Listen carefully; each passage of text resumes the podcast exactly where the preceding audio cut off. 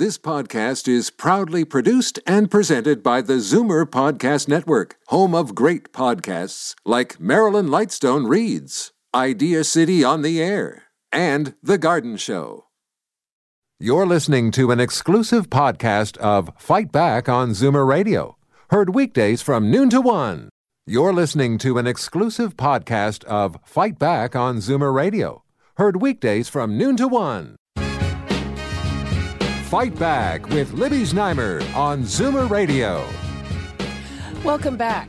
Well, after safety, the other immediate concern that winter brings is those whopping hydro bills, and it is especially a problem for people on fixed incomes. And I know that this is a huge issue for our audience, and a lot of you have a lot to say about it. So the numbers 416 360 0740, toll free 1 866 740 4740, and we want to hear from you. Now, CARP has launched a campaign called Heat or eat. It's designed to put pressure on the uh, Ontario government to bring down those hydro rates. And yes, the name of the campaign says it all heat or eat. And it is because a lot of people have to make that decision whether they're going to heat their homes or put food on the table or fill a prescription.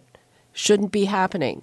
CARP polled its members and found that 36% are unable to keep up with rising electricity bills.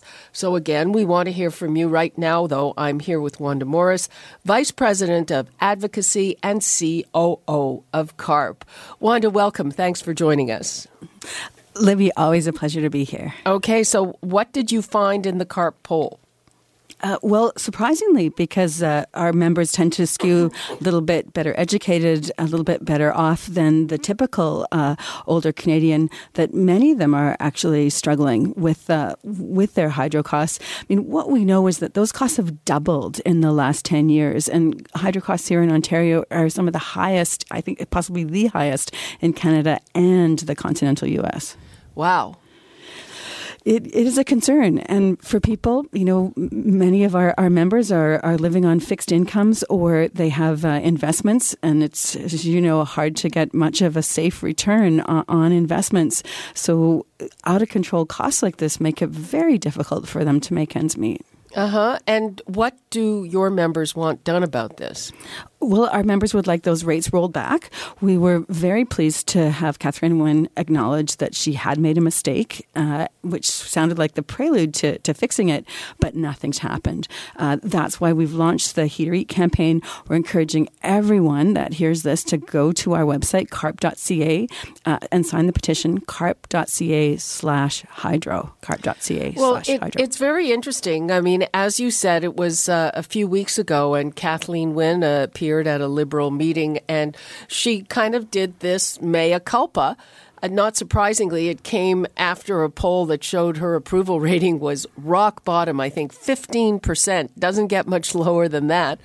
And uh, our listeners uh, gave me an earful of what they thought of Kathleen Wynne giving that mea culpa, saying, I made a mistake, because I wanted to know uh, is that going to be enough for them to give her another chance. So I, I still am asking that question and leaving it open. Uh, are you willing to give Kathleen Wynne another chance? And uh, I know there's going to be a small break of, of uh, HST on the hydro rates come January, but it still isn't very much. So uh, let's just give the numbers out again 416 360 0740, toll free 1 866 744 740. And we are talking about those hydro rates. The winter has just hit. Which means that we need the hydro now more than ever. Uh, what do you think? And a campaign again called Heat or Eat, and a great name for the campaign because it says it all, Wanda. Uh, yeah, it uh, it sure does, and you know, Libby. One of the things I think is is such an indictment of our society is that twenty five percent of single women seniors live in poverty. I mean, we've made some great strides at CARP. You know, we're really pleased that we held the government's feet to the fire and got a thousand dollar increase in the the guaranteed income supplement to our lowest paid Canadians, but they are still below the poverty rate, and frankly that's unacceptable. We need to do better. Okay. And um, again, so back to the hydro. What do you find that people are choosing the most? Do they do they choose to pay those hydro bills? I know that they can't shut off your hydro in the winter. Do they choose to pay the hydro bills?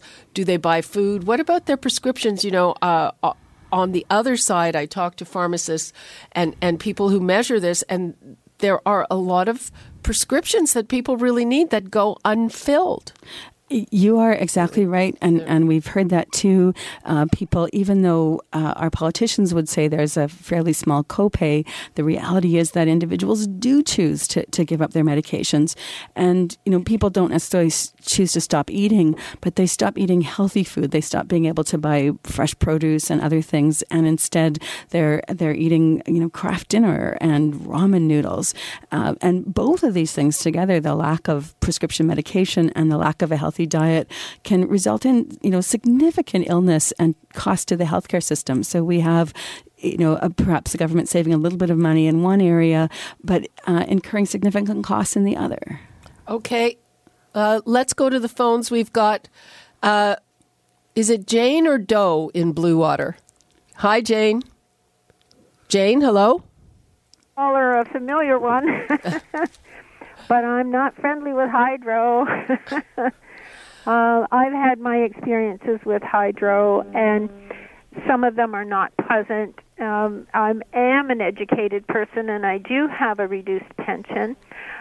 Uh, I've had experiences where they want their payment before the pension comes in, and have had arguments, gone to ombudsman in order to get um, fair consideration about extending long enough till your pension comes in to pay the bill.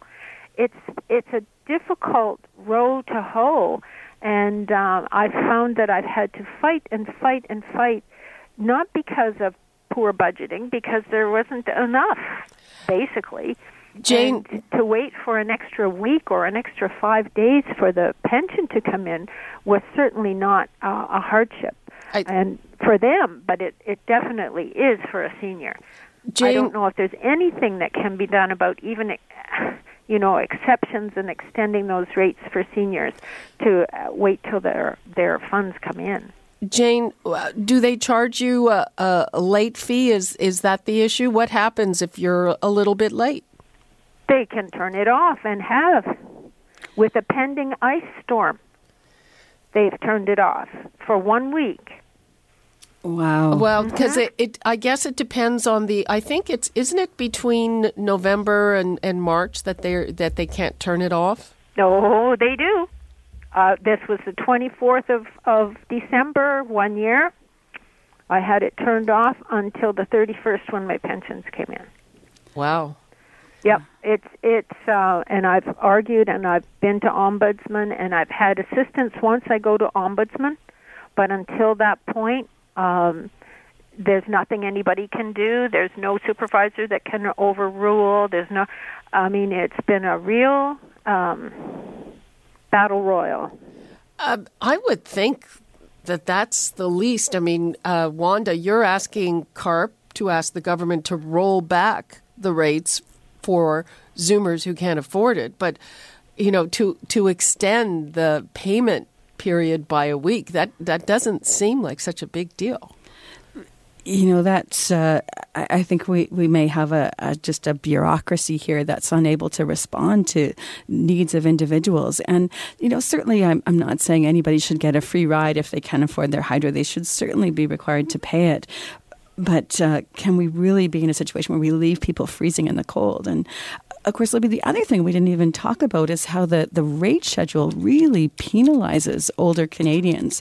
Uh, the idea is time of use electricity rates uh, so that uh, people are incented to use electricity in the evenings uh, and uh, off peak rather than during the day. But who's home during the day but uh, older Canadians? And for them to have to pay a premium to, to heat their homes or else you know spend their days at the local mall is again another really unfair situation. Absolutely. I mean, I, I I gather that they may be getting rid of that. Well, I will be interested to see, at, at least in the case of, of seniors and others who uh, who are retired or spending their days at home. Uh, I would, would certainly welcome that change. Uh-huh. Is that something that CARP is asking for? What we've been doing is uh, increasing the pressure on the government to, to make changes. We're we're pretty open to, to how that happens. But the, the the silly thing is, Libby, that the, the government uh, entered into some contracts for energy and paid some high cancellation rates. That's you know, really driven up the costs for uh, Ontario Hydro. But fair enough. But those costs shouldn't all be borne by Ontario Hydro and thus passed on to consumers. If the, the government uh, made the decision to, to cancel the contracts, then it should be um, paying for those co- contract fees out of general revenues, and Hydro should be able to have a, a more sustainable budget. Okay, uh, Jane, is that an issue for you as well? The fact that the rates are higher during the day? Has been when I'm working part time.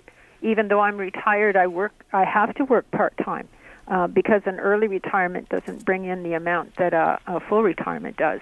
But um, I find that the rates have have been ridiculous uh, for people with electric heat, and there are many and for people that are on oxygen tanks and such as that, um, seniors, and that's not me, but I certainly think about the seniors in my organization that um, are struggling with issues far greater than the ones that I have, and wonder how they possibly manage because. Uh, there, I don't know if there are special considerations made for them. I know that the hydro has a um, program for people that have low income, but their consideration of low income and mine is quite different. Okay. it has to be extremely low in order to qualify for these support programs. Okay. Jane, uh, thanks for your call. Uh, we're going to take another call now, but please go to carp.ca and sign that petition. Thank you so much for having this on. I think it's an important conversation. Thank you. Bye bye. Bye now. Okay, Nick in Oakville. Hi there. Hi, how are you? Heat or eat. Yet we have 23 vice presidents at Hydro that don't have a title. yeah. At, at one point, we paid the lowest hydro rates in North America. And through mismanagement and buffoonery, we now pay the highest. And the reason I think it's more, uh, the biggest reason is because of the nuke plants because the new plants cost so much money to refurbish. Right. They're always behind schedule. They go way over. Like they, they, you know, how many? I heard an estimate. I don't know if it's true or not, but I heard that twenty thousand people work at Darlington or Pickering, one of the two. Twenty thousand people. Like if that isn't the case for getting into renewables and you know, and getting off of this. The other thing is they should be making buildings generate their own hydro and forget the grid altogether. That way, we're not dependent on these guys. If we generated our own power and our buildings were efficient enough, we wouldn't need the grid. We wouldn't need these people. And we wouldn't be held hostage by them. Well, I guess that, that's one solution, and a lot of people are annoyed that uh, the government really has paid too much for some of these alternative energy contracts, well, and that well, has that's just ridiculous. What the rates they're paying and and the contracts that they're signing, it's I don't know what they're thinking when they go into this on our behalf. I don't know. Like it's really it boggles your mind some of the deals these guys come up with. But uh, if anything, what they should be doing, if you're okay, if you're going to sell hydro, fine, sell it but don't give it back to, to your wherever it's going to disappear again. Give it to people directly, so they can get away. They can make their own power. If you're going to give away, then give the money to people directly and businesses directly to get off the grid. Okay. Altogether. Nick in Oakville, thanks so much for that. Thank you. Bye bye. Bye. Okay. Well, so here is the situation. Uh, the energy minister said that the government has proposed legislation that would ban any utility from cutting customers off during the winter. Right now, Hydro One has a policy of not doing that during the cold months, but it has decided to use, and I quote, greater latitude and discretion with people whose accounts haven't been paid for six months or so. So the bottom line is that now it's up to the utility. They do what they want, though they do. Hydro One has a policy of not cutting you off. Uh, the government wants says it has the intention of introducing legislation, and, and Wanda, are you advocating for that as well? Absolutely. I mean, for people that are on uh, on lower incomes, I, I, think we, we need to be cognizant of their situations.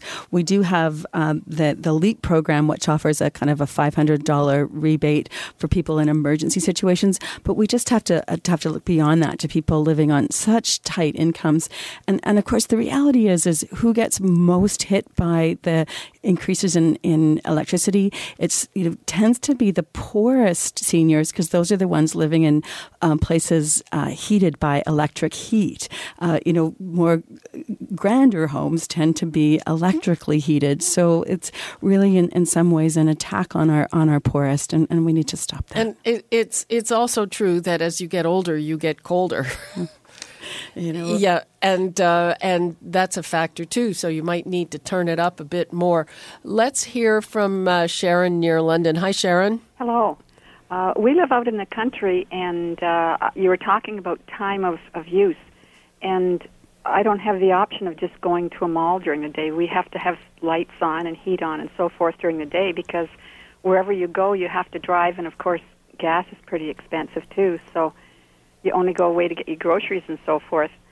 And uh, so, time of use is very important for us because most of our um, electricity is, is during the day and it's um, hard to have to always do your laundry on the weekend and at night because you get tired by the evening as you you know as a retired person. Yeah. And the other thing is the delivery charge. The delivery charge is way more than the amount of electricity that we use. Our bill is about three hundred and fifty dollars a month, and uh, way more than half of it is delivery charge, which I think is ridiculous. A lot of people are really annoyed by that delivery charge. Got to tell you. Yes, yeah. And uh, so, in order to pay the bills and so forth, because uh, neither my husband or I had a job where we have a pension plan, so the money that we have saved up to try to do things when we retire uh, is going for things like paying the electricity bill, and that's not really fair either. That's a shame. Yes. Yeah. It really is. And we're certainly hearing from particularly our rural members that they are being hit uh, among the hardest by these increases. Yep. Oh, yes. The delivery charge is ridiculous. And as I say, the time of use is crazy. And even when we were away camping for a month in the fall, we came back and our hydro bill was the same as before. So I don't know how they're reading the meters and it doesn't seem to make any difference whether you're home or whether you're not because we turned everything off, even the hot water heater and everything. And so I don't know how they read these meters and how they charge, but mm-hmm. do you are you on equal billing? No, no, we're not. Oh. We pay by the month. Uh, so okay, well that doesn't make sense to us here. It doesn't make sense to us either. So we're afraid to complain because uh, we're afraid of getting picked on if we complain, and that's. What do you mean picked on? Well, if we go and complain, they're liable to look into your bill and say, "Oh, we're not charging you enough." We're afraid to to say anything, you know. So well, it's it's come to that where where people just do not trust um, to be dealt with in anything remotely as being fair, and I, I think that right. says a lot. Yes, yeah. absolutely. Well, and, and Libby, I'd like to pick up on what one of your earlier callers said about uh, there being a, a, significant number of vice presidents at uh, you know at Ontario Hydro, and certainly if we look at the uh, the compensation which is publicly available compared to you know say BC Hydro, I mean who needs to be paid close to a million dollars in salary, let alone pension and other benefits?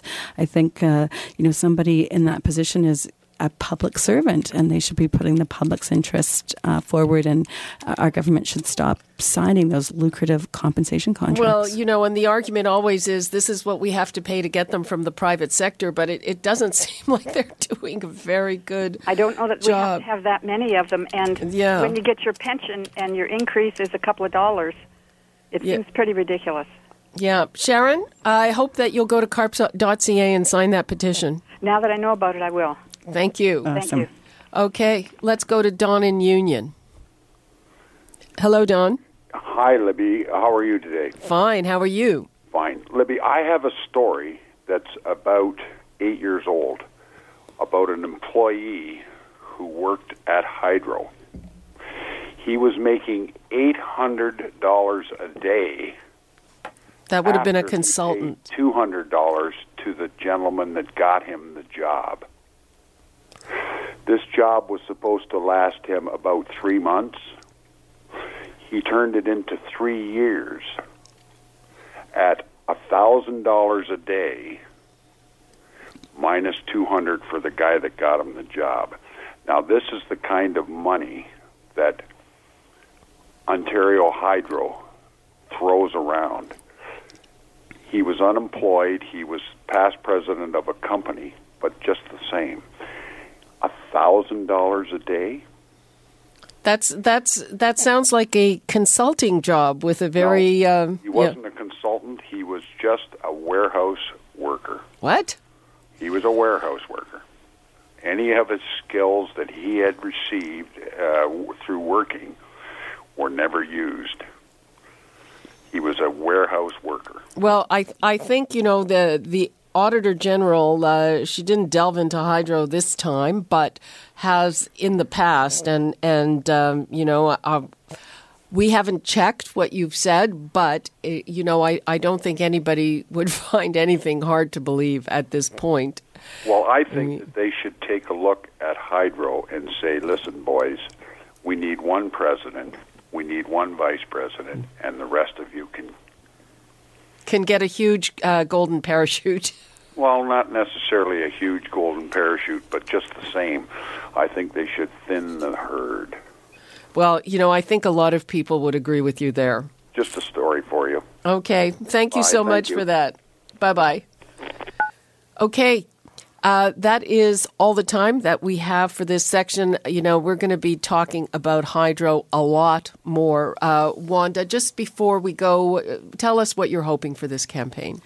Uh, thanks, Libby. Well, we what we know is that uh, you know politicians listen to to uh, voters, and we know that our members vote. So. Uh, if this is important to you, then please speak up. You uh, can go to our website, carp.ca slash hydro, sign the petition, and also, by all means, uh, send an email to your MPP. Let them know that this issue is important to you. And uh, as long as we keep raising our voice, then I, I believe that we will get action, and we certainly are intent on doing so. Okay, Wanda Morris, thank you so much.